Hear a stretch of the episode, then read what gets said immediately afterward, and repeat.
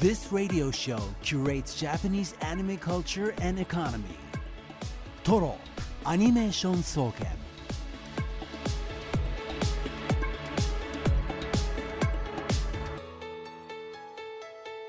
ラジオをお聞きの全国のアニメファンの皆さんこんばんは静岡市駿河区トロにあるトロアニメーション総研今夜の当直研究員青木龍太です。同じく当直研究員の渋谷香音で首す席研究員はこの方です。こんばんは首席研究員でアニメ評論家の藤津亮太です。今日もよろしくお願いしよろしくお願いますします。さあトロアニですが47都道府県にお住まいの皆さんから、えーお便りをいただくという、はい。全国制覇という企画をやっております、えー先週の放送で出ていただいたのが、えー四国放送の島川アナウンサー、うんはい。出ていただきました。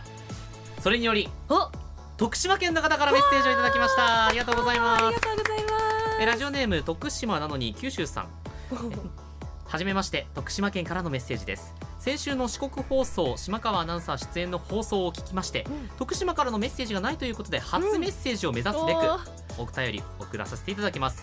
私が好きなアニメ初代ママレードボーイです、いいですね。素晴らしいですね、えー思春期である小学校6年生から中学1年生をこのアニメと共に過ごしました。うん。はちゃめちゃな設定から始まる恋模様アニメと原作が違う結末を迎えるストーリー。どこをとっても最高のアニメでしたね。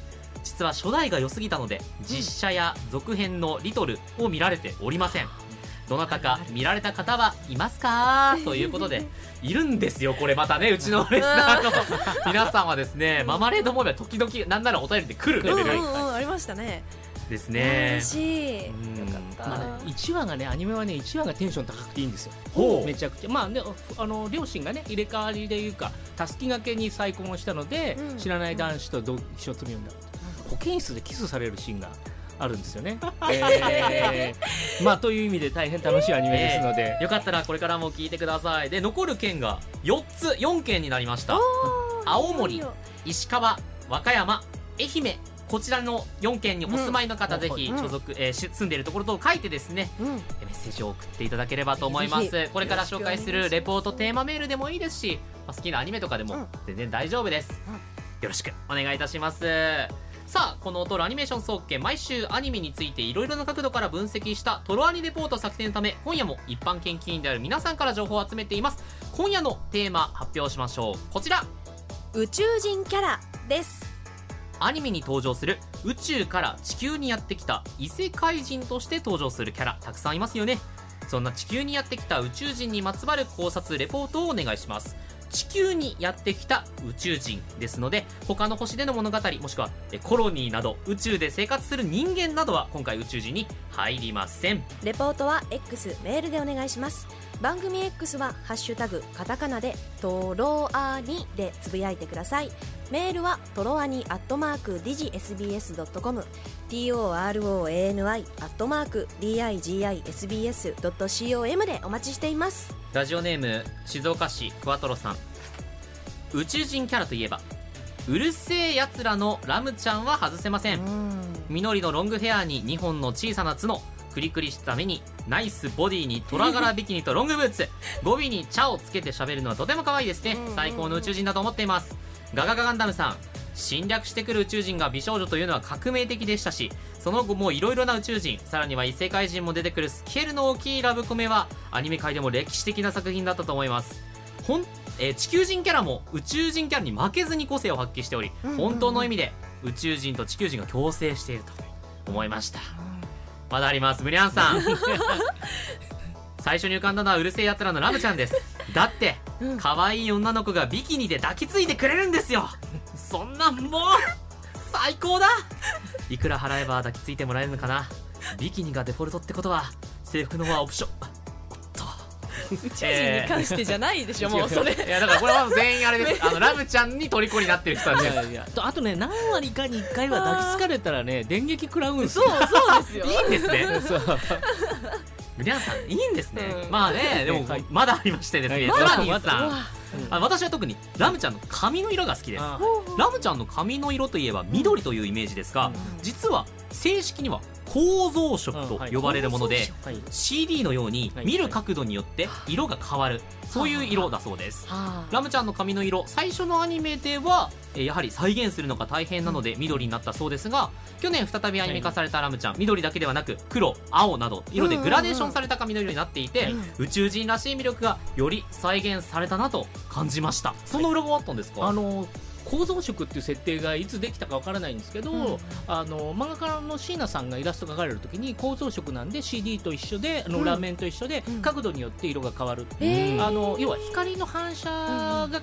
変わるっていうのね構造色ってその表面の細かな突起によって、うんうんうん。そういうものなんですけどそういうだっていう風に書かれていてで実際でもアニメだと原作のイラストに近い感じで、えっと、電撃を2000あの最近のアニメ版の方は電撃を使うところではそういうカラフルな色になったりすうん。る演出も使ったりしてるので、おー。あの結構そういう意味ではむか当然だけどアニメあんな風に色変えをすると逆にうるさくてちょっと見てられないんですけど、うん。メインキャラクターだと。そこをうまくアニメの方に今のアニメの方は落とし込んでますよね。うん。うんうん他にもたくさん来てますね。後ほどゆっくり紹介していきます。そして今夜ゲスト研究員 SBS テレビでも放送中のテレビアニメ「星屑テレパス」の原作者大熊ラスコ先生が登場です。はい、えー今夜もトロワニ首席研究員藤津さんのアニメコラムコーナー藤津亮太のアニメラボもあります。今日はこの後のトロワニニュースの後の放送になります。今日どんな報告でしょうか？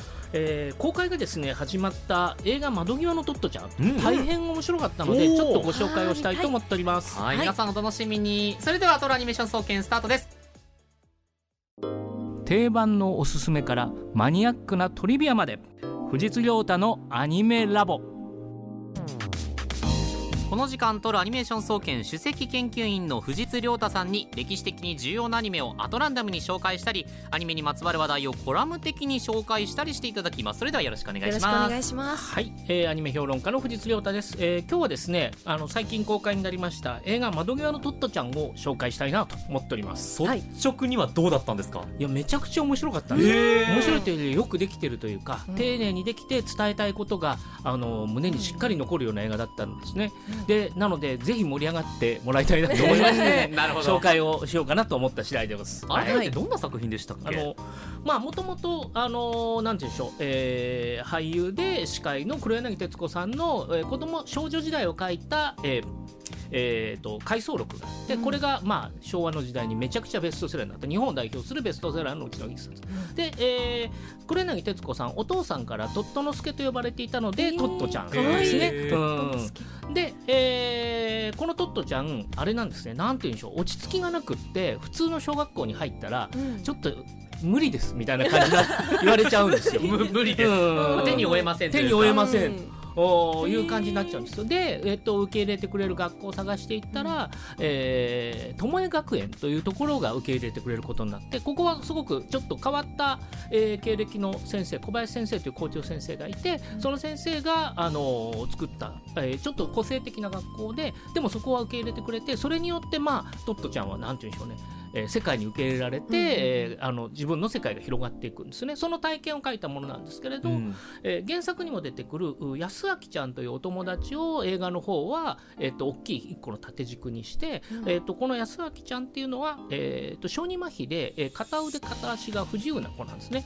でその子と友達になっていくというプロセスを、まあ、映画の縦軸にしながら、えー昭和15年に始まって、えー戦争が激しくなっていく昭和20年ぐらいまでの、えー数年間の時期を書くという作品になっていますなんで描かれているものは結構ハードなものなんですかね。あいやでもね子供の目線で書かれているのでうんあのむしろ優しい感じですね。絵柄もとてもあの昔の児童が子供向けの雑誌に書かれていたイラストの延長線上にようなあるような絵柄だったりしてすごく可愛らしいのであのもちろん時代が変わっていくと重たいシーンは出てくるんですけどそれはある一瞬にもう凝縮されていてその基本的には子どもたちの日常っていうところがから始まっていくお話ですね。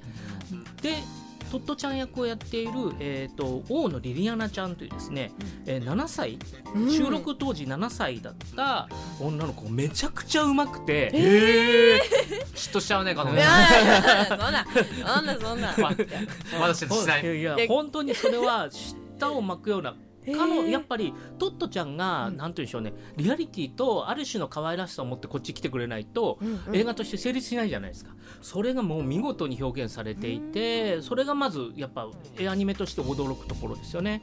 それでもう一個、えっと、インパクトがあるというか驚いたのは実は、えー監督役は新之助監督という方なんですけどこれまでねあれなんです、えっと、ドラえもんの劇場版を2014年ぐらいから定期的に作られてる監督さんなんですけど2016年にいろいろ思うことあって、えー窓際のトットちゃんをアニメにしようって監督が企画してるんですよ。へえそれって珍しいんですか？珍しいですねやっぱり。こう特に出版物だとやっぱ出版社とかがあるので、出版社の方でこういうものを今アニメにしたら面白いんじゃないのかなっていうところからスタートすることが多いわけですよね。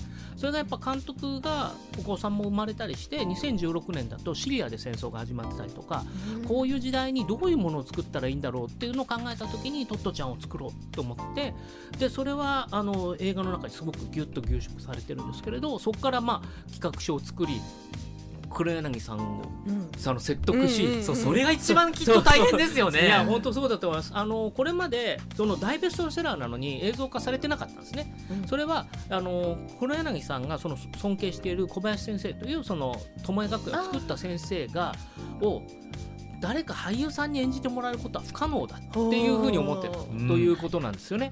それで、えー、とずっと映像化がペンディングされてたと言われている企画なんですけれど、今回は、えーアニメということでなのか、まあ、監督の多分伝えたいということと黒柳さんが伝えたいということがシンクロしたところがあったんじゃないかなと思うんですけれどアニメ化が決まった。ちなみに、えっと小林先生は声はあの役所広司さんがやられていて、うん。もうそで監督の方からは、パンフレットなんか読むと監督の方からはあのすごく偉いそのね、えー特にトットちゃんにとってはもうなんていうんでしょう自分の人生の恩人なんですけれど、あまりこうなんていうの神々しくというか大人物にならないようにあの人間臭さを忘れないでやってくださいって言われたらそれがねめちゃくちゃうまくやられていて。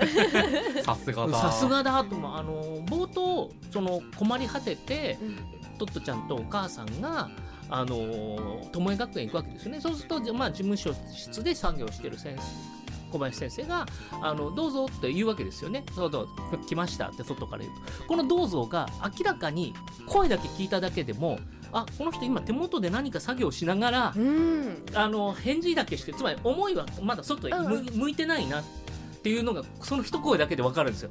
で実際ガラッと開けると事務作業してるんですよね。えー、すそう。その意識のベクトルが声に出てるのが。ちゃんと出てるんすでさすがやっていう感じだったわけですけどなのでそういう、あのーところもまず役者さん大野リリアナちゃんもそうだし役所さんも他の方もめちゃくちゃいいんですけれどっていうのがある。でビジュアル的にもいくつかイメージシーンみたいなのが入るんですよ。あのみんなでプール入るシーンだとプールの中のシーンは水彩画タッチで、うん。えーのイメージになったりあの怖いシーンだと切り紙アニメみたいなシーンだったりでこういうあのいくつかイメージシーンみたいなのが入ってそれがこう子供の世界を実感させるうんものになってたりしてそういう意味では普通のキャラクターも先ほど言ったように昔の子供向けの絵みたいなイラストみたいな雰囲気があったりして、えーかつ他のスタイルの絵柄もある。っていう形でこうアニメーションとしてもすごくバリエーションというか飛んだ作品であの年末ここに来て、まあ、うん。それこそ「ゲゲゲの謎」もめちゃくちゃ面白かったわけですけど、うん。ここに来てまたすごいやつが来たぞ。あ今年はなんて年だみたいな感じになるなってるんですよね。うんーそうなんですね。うん。戦争の描き方っていうのはどういうタッチなんですか？あくまで子供の目から見た感じなんですけれどお父さんはあの後に NHK 交響楽団になる N 教のコンマスなんですね。後の N 教のコンマスコンサートマスターなんですよ。へー。黒柳さんのお父さんは。あそうなんですか。そう。そうで、えーなんで例えばお父さんの練習場に行くと,、えっと外国人の正式者がいて練習してるんですけど、あのであ日独伊三国同盟がなったわーいってみんな喜んでるんですけどそうかその指揮者の人はドイツから国外追放されてユダヤ人なんですよ。あみたいなのがチラッチラッと書かれるっていくん。ですね、で最後、まあ、クライマックスで、えー、と出征する兵士たちの行列というのが出てくるんですけどここ行っちゃうとちょっとネタバレなんですけどもう見た人はここでもうめちゃくちゃインパクトを受けたというシーンがクライマックスに用意されていてそういう意味では時代の中で、えー子供たちの時代の中にちょっとずつ戦争が入ってくるっていうのをすごく丁寧に書いてますね。うんもっとじゃあここ話題にもっとそうもっと見られてほしいもっともっと見られてほしい作品ですね。あのか感動できるし可愛いしあのアニメーションとしての面白さもある作品ですので、えーぜひぜひですねこのあの放送を聞かれた方がいたらですね、えー劇場に足を足を運んでいただければなというふうに思っております。はいはい藤井さんありがとうごあざいましりがとうございたました。This radio show curates Japanese anime culture and economy. Total Animation Soken.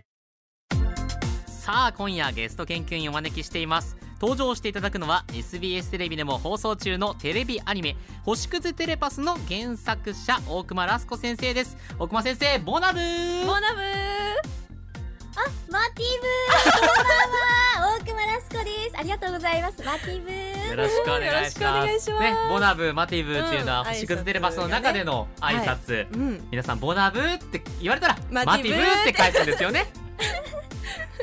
そうですそうです。ありがとうございます。ええあの星屑テレパス静岡市がモデル地の一つうんうん。ということです、静岡県民の皆様にはもう特に見ていただきたい作品ですけれども改めてストーリーご紹介いただけますか？静岡のスポットが登場するアニメ星屑テレパスです。ちょっと私の方から紹介させていただきます。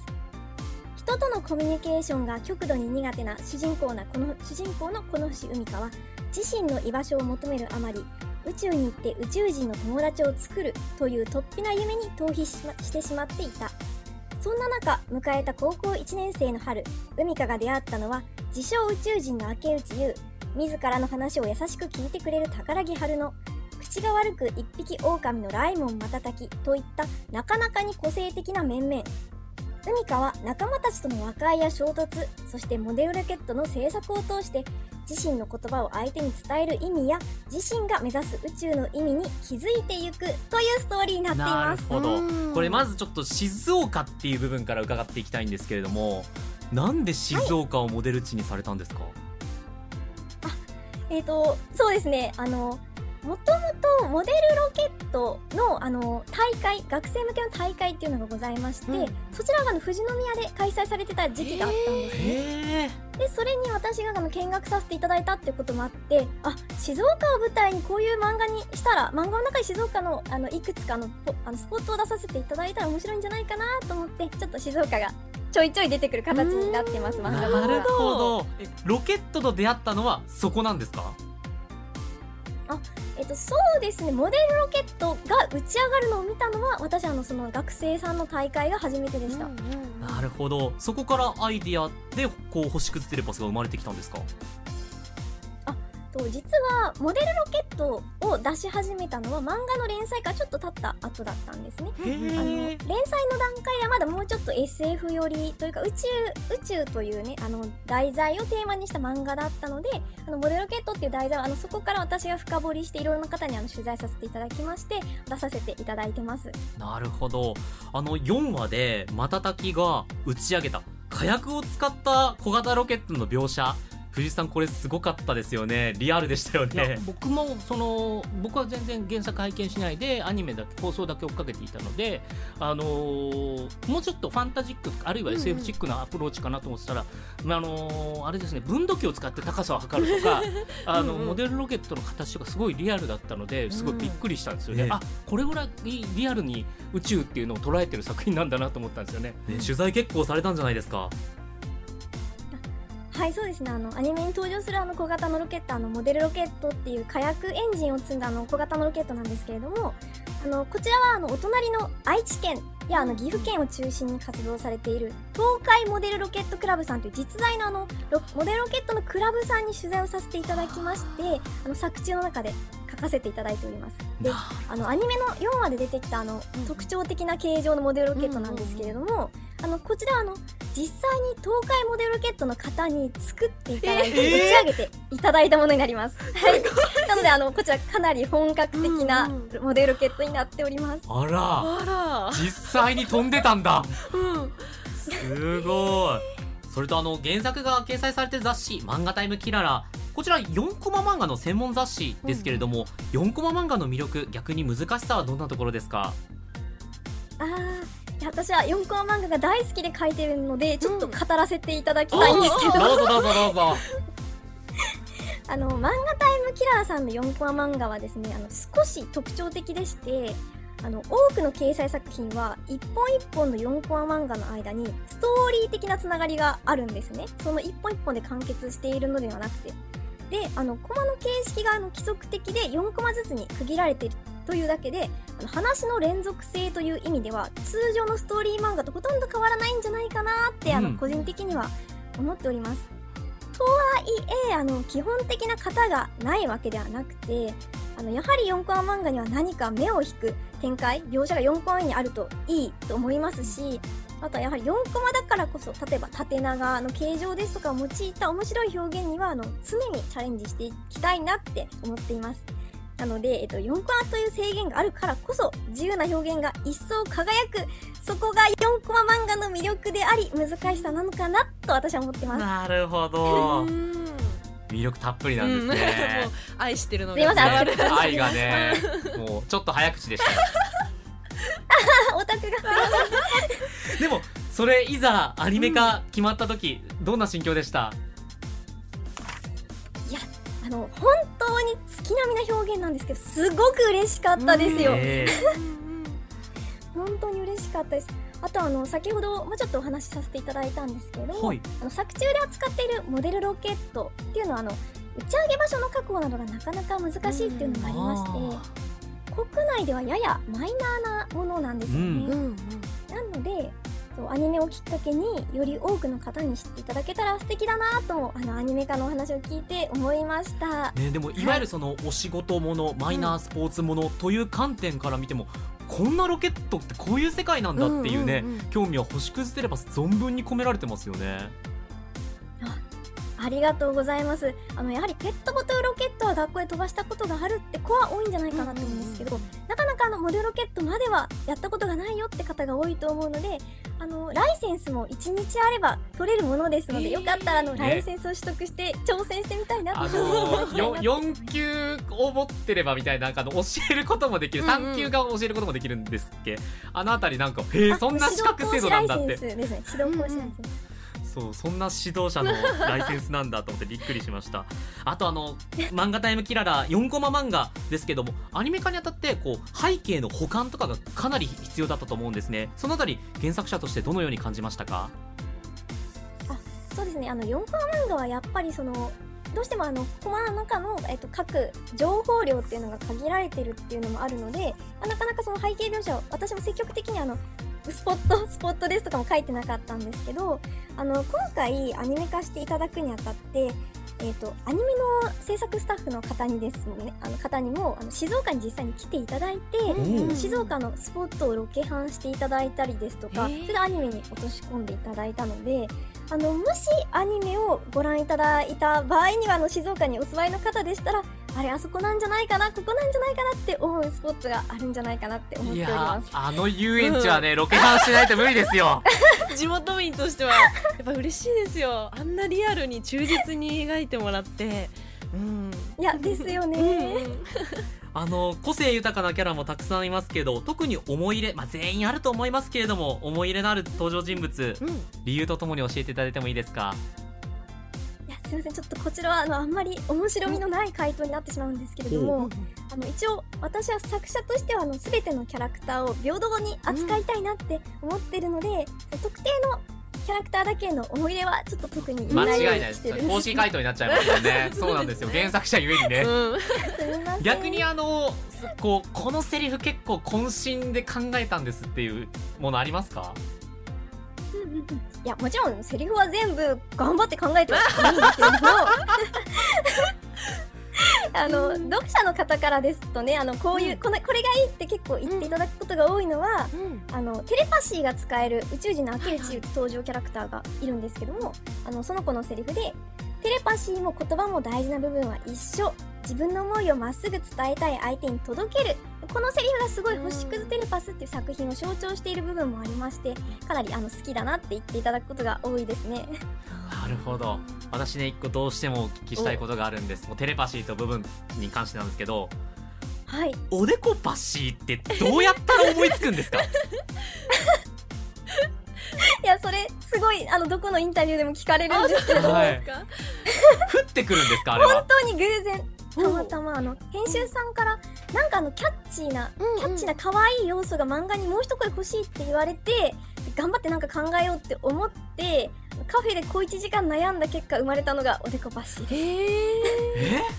おでこパシ大熊先生自身が普段からしてたわけではない。いやそうですね。普段から犬にはしてるんですけどあしてないしてないしてない。ちょっとねこのでこがちょっと舐められて。な ちょっと濡れてはいますけど。一方であの登場人物を描く上で大切にしている部分ってどんなところですか？あー大切にしている部分そうですね。うん、まあ、結構いろんなことを大切にはあのしているんですけどもやっぱりあのキャラクターの人生背景とそこから生まれる感情はあのちゃんと大切にしたいかなって思ってますね。ちょっとあのそうですねこちらはあの作品をぜひ見ていただきたいんですけれどもあの星屑テレパスのキャラクターっていうのは結構その自分の本心をかなり手強く隠している場合が多いので、うんそうですね。そうなんですよ。その気持ちがね表に出るとしたら一体どんな時なんだろうっていうのはすごく真剣に考えるようにはしています。なるほど。あのあともう一個僕気になった点があって最新9話 SBS でも放送されましたけれども最後に挿入歌が流れるんですね、うんうんもう作詞がですねはい。大熊ラス子先生が入ってるんですよ。あで思わず笑ってしまって確かに宇宙語をねまああのはいはい。本編でたくさん使うんですけど、はい。あれはえどう考えてるんですか？確かいや ーそうですバレてしまいましたか。はい。私が作詞に携わっているんですけれども えっと元のあの宇宙語の元になっているちょっとぼやかしますけど言語があって、そちらはあの別の方に作詞をしていただいているんです。下地の方は。に私があのこういう世界観で生まれてるのが宇宙語の歌ですっていうあの世界背景だけお伝えしてそれをもとにあの原作で出ている1フレーズだけは取り込んでいただいてそれの他はあの別の方に作詞していただいてて、あのそれを声優さんに歌っていただくのに際して私がその宇宙語のまたそのよくわけのわからない発音をつけるっていうところであお手伝いさせていただいたんですね。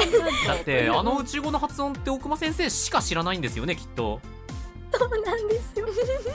いやはや。などういう意味なの？ってすごいいっぱい聞かれるんですけどなんかそれをお伝えする術がなくて 皆さんにはぜひ元の歌詞の素晴らしさをね知っていただきたいところではあるんですけれど。も多分カラオケで歌うと大変なんでしょうね。いやそうあの YOU の声優さんのあの深川さんがねあのすごく収録が大変だったってよくこぼしてました、あのメッセージテーマ来てます。ラジオネームトラスさん。星屑テレパスにも宇宙人を自称する U が出てきますね。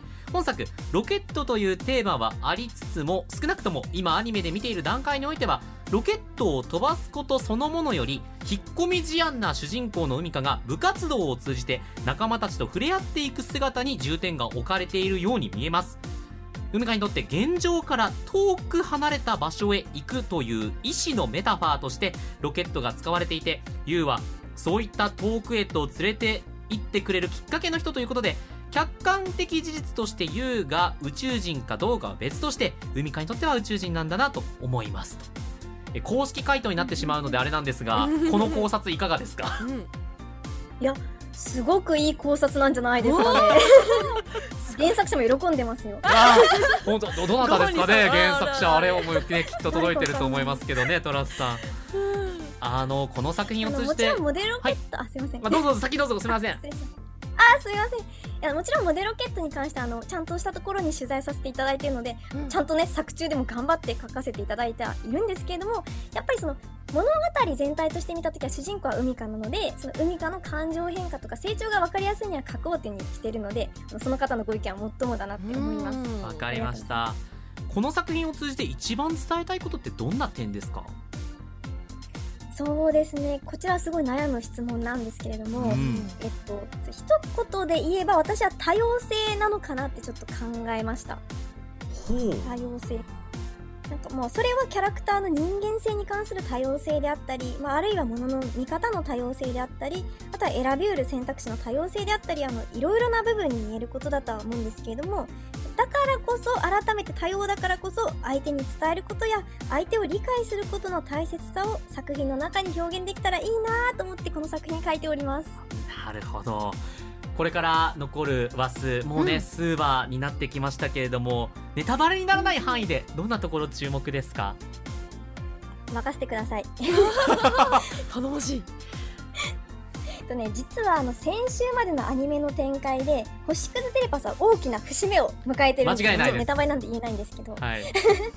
なのであのここからは主人公の海香がメインキャラクターたちの奥深くにある本心に触れるエピソードが続きますキャラクターが大きく感情を吐き出すシーンもたくさんありますので声優さんの素晴らしい演技やアニメの演出にもぜひ注目して見てみてください。どうでしょう？あー完璧です。あの 皆さんお気づきだと思いますけど大熊先生ですねめっちゃ喋りうまいんですよ。うんもうこれもそのはずでですね YouTube ですごく配信されてますよね。週2回配信させていただいております。日曜日と日曜日配信させていただいております。このラジオよりやってるしえあんまりあのそういう方いらっしゃらないんじゃないですか、うん。こんなに配信されてる原作者僕あんまり知らないんですけど。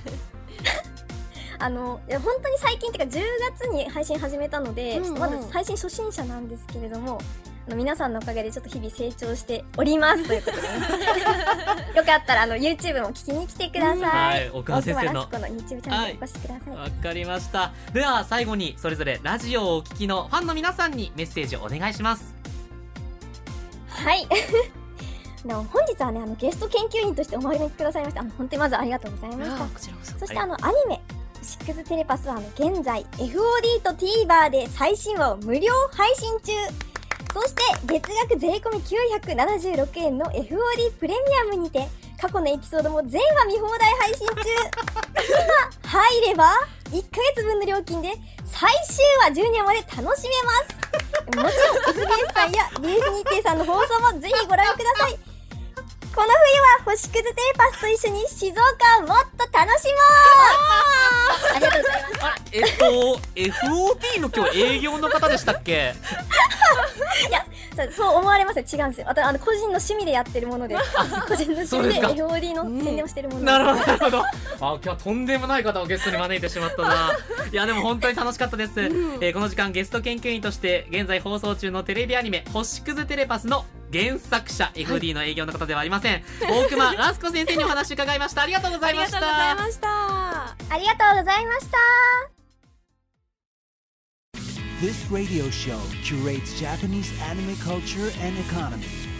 Toro Animation Soken. 今日のトラニレポートテーマ宇宙人キャラです。ラジオネーム岩田の山城提督さん。私が推す宇宙人キャラはアニメトラブルよりララサタリン・デビルークです。もうこの美女を一言で表すなら世界平和や全身兵器と言ってもおかしくないくらい素晴らしい美女です。唯一のマイナスポイントを挙げるならテレビに出せない枠や部屋にフィギュアやタペストリーが貼れないというもう察するレベルのキャラのところです。個人的には母のセフィ妹のナナとモモ魅力が魅力的すぎるせいで最近ではララ推しが少なくなってきたのでぜひここで、えー推しておきたいキャラです。おそれからさん。私としてはハーレムアニメでもあるトラブルダークネスのキャラを挙げます。うん。主人公リトと宇宙からやってくる王女ララを中心にその妹ナナモモそしてリトをターゲットするとターゲットとする殺し屋金色の闇とその妹の黒崎メアと可愛いところ揃い。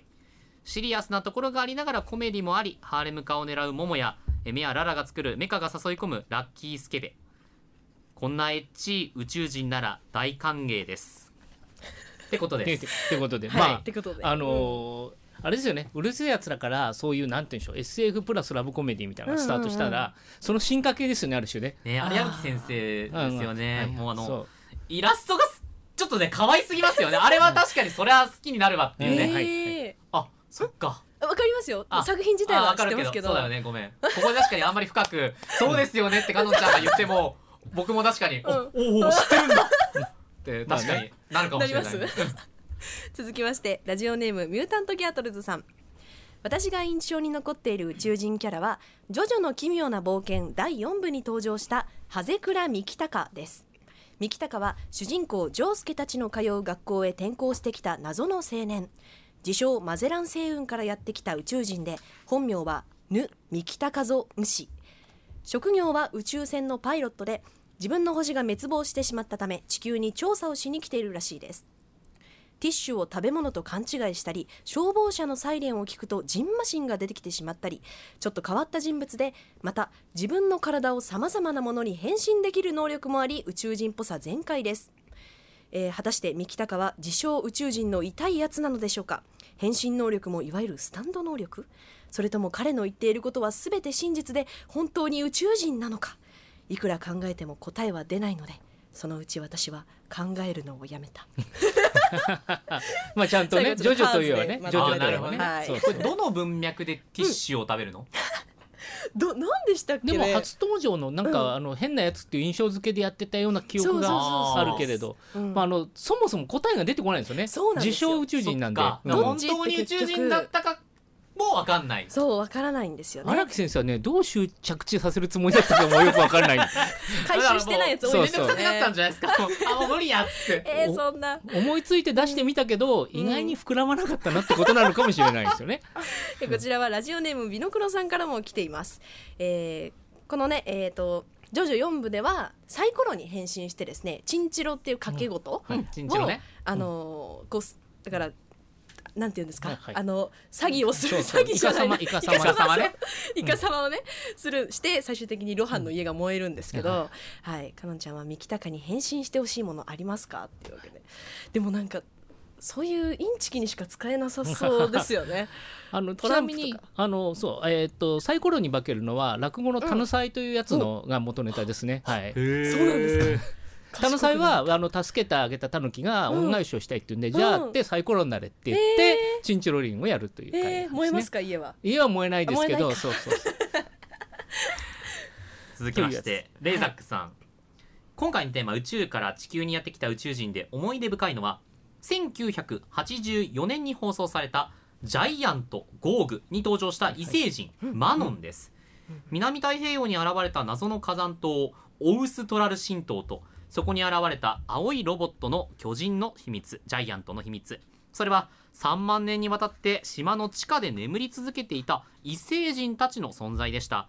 その一人マノン異星人の秘密を狙って暗躍する悪人のせいで人類を滅ぼすことを決めてしまいます。しかし彼に立ち向かったのは彼の弟の残留思念が宿った青きジャイアントゴーグとかつて人類の祖先と共存を求めて地球に残った異星人の子孫であった主人公田上優でした。ちょっと最終回のネタバレがいろいろあるんですけれども、まあいろいろあって謎の島の事実真実である、まあ、真実にたどり着きまあその後おまあ感じる寂しさ、うん。今でも海底火山の噴火のニュースが報道されるたびに思い出しますということです。はいはい。おまああのあれですねお話が最初冒険もので始まるんですよね。ある種の宝島を目指して、えー海賊やいろんなものに追われながら主人公がその島を目指すっていうところから始まるんですけどその種明かし的なところとしてこのマノンさんが出てきてから最終章に入るみたいな感じですね。うん。あのマノンさん、えっと、自分のあの要は巨大ロボットゴーグも使うんですけどあの顔のない量産型みたいなやつもあってマノンゴーグって言われてるやつが来てそれと主人公の、まあ、青いゴーグが、まあ、戦うやつがシーンがあったりとかうん。ねするんですよね。うん。これ1984年じゃないですか、このいわゆる地球にうん。宇宇宙人がやってきたはい系の始祖ってどのアニメなんですか、まあその前から SF 漫画で書かれてはいたと思うんですけれど、アニメで言うと、えっと、66年の「優勢仮面」っていうやつが、主人公は、えっと地球人の父親とそれからピネロン星っていう異星ほ他の惑星のお母さんの間のミックスルーツっていう設定で、えーそこでお母さんお父さんは死んじゃってるんだっかなでお母さんは、えっと、ピネロン星と地球が戦争を始めちゃうんでお母さんは適正異星人ってことで収容所入れられちゃってるっていう主人公が出てくるんでこれが66年ですよね。で66年。ろえっとろ1969年に藤子先生、えー F 先生の方の梅干し殿下っていうのがあってこれはふるさとの梅干しが、あ星なんですね。そうそう。梅干しという星が、えー滅んじゃったんで梅干し再興をお願う、えっと王子様梅干し殿下とそれから王様と王妃様、えーお父さんお母さんですね。たちが、えー主人公の家の2階に居候するっていう話があって まあこれなんかもうね宇宙人居候ものですよね。なるほど。60年代からだからもうあるはあるんですね。うん。続きましてラジオネームジョーギアさん今回のテーマ宇宙人キャラですがちょうど今機動戦艦なでしこが YouTube で無料配信中なので天下は秋人を押そうかと思ったものの今回の定義的に難しそうなので代わりに個人的庇護欲をかき立てられる宇宙人キャラナンバーワンの長門祐樹を推します長門勇樹は鈴宮春日の憂鬱シリーズに登場するキャラクターでカテゴリー的には宇宙人ですが正確には対有機生命体コンタクト用ヒューマノイドインターフェースと呼ばれる情報生命体である情報統合思念体に作られた有機アンドロイドです。見た目は普通の無口な女子高生で最初は春日たちがなだれ込んだ部室文芸部の唯一の部員でしたが実は春日を観測するために送り込まれていたり物質の変化や時間などあらゆる情報を操作できたりと、えー次々と新情報が明かされていった作中でも屈指の情報過多なキャラクターです。有機アンドロイドだからといって感情が全くないわけではなくそうしたものと折り合いに行き詰まった末に発生した鈴宮春日の消失のエピソードは何度見ても涙なしには見られません。うん。なでしこの話がしたい。ダメダメダメ。